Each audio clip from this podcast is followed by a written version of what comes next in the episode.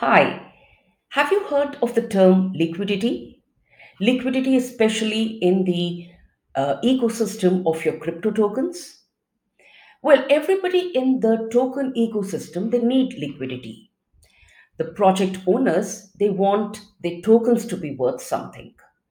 The exchanges, the crypto exchanges, they want to make money off the trading fees.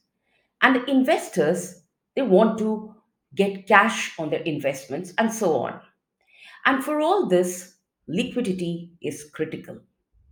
But what is this liquidity? Why is it important for you as a stakeholder? A stakeholder, as in the form of a retail investor, or in the form of a project owner, or in the form of a digital exchange where you want to make money off your trading fees. Why is it critical for your crypto token, this liquidity? And how do you measure liquidity? Get answers to these questions and more on my liquidity episode on Gumroad.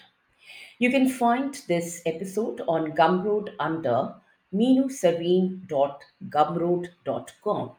The link is given here, otherwise, you could just look under the projects under Meenu Sarin.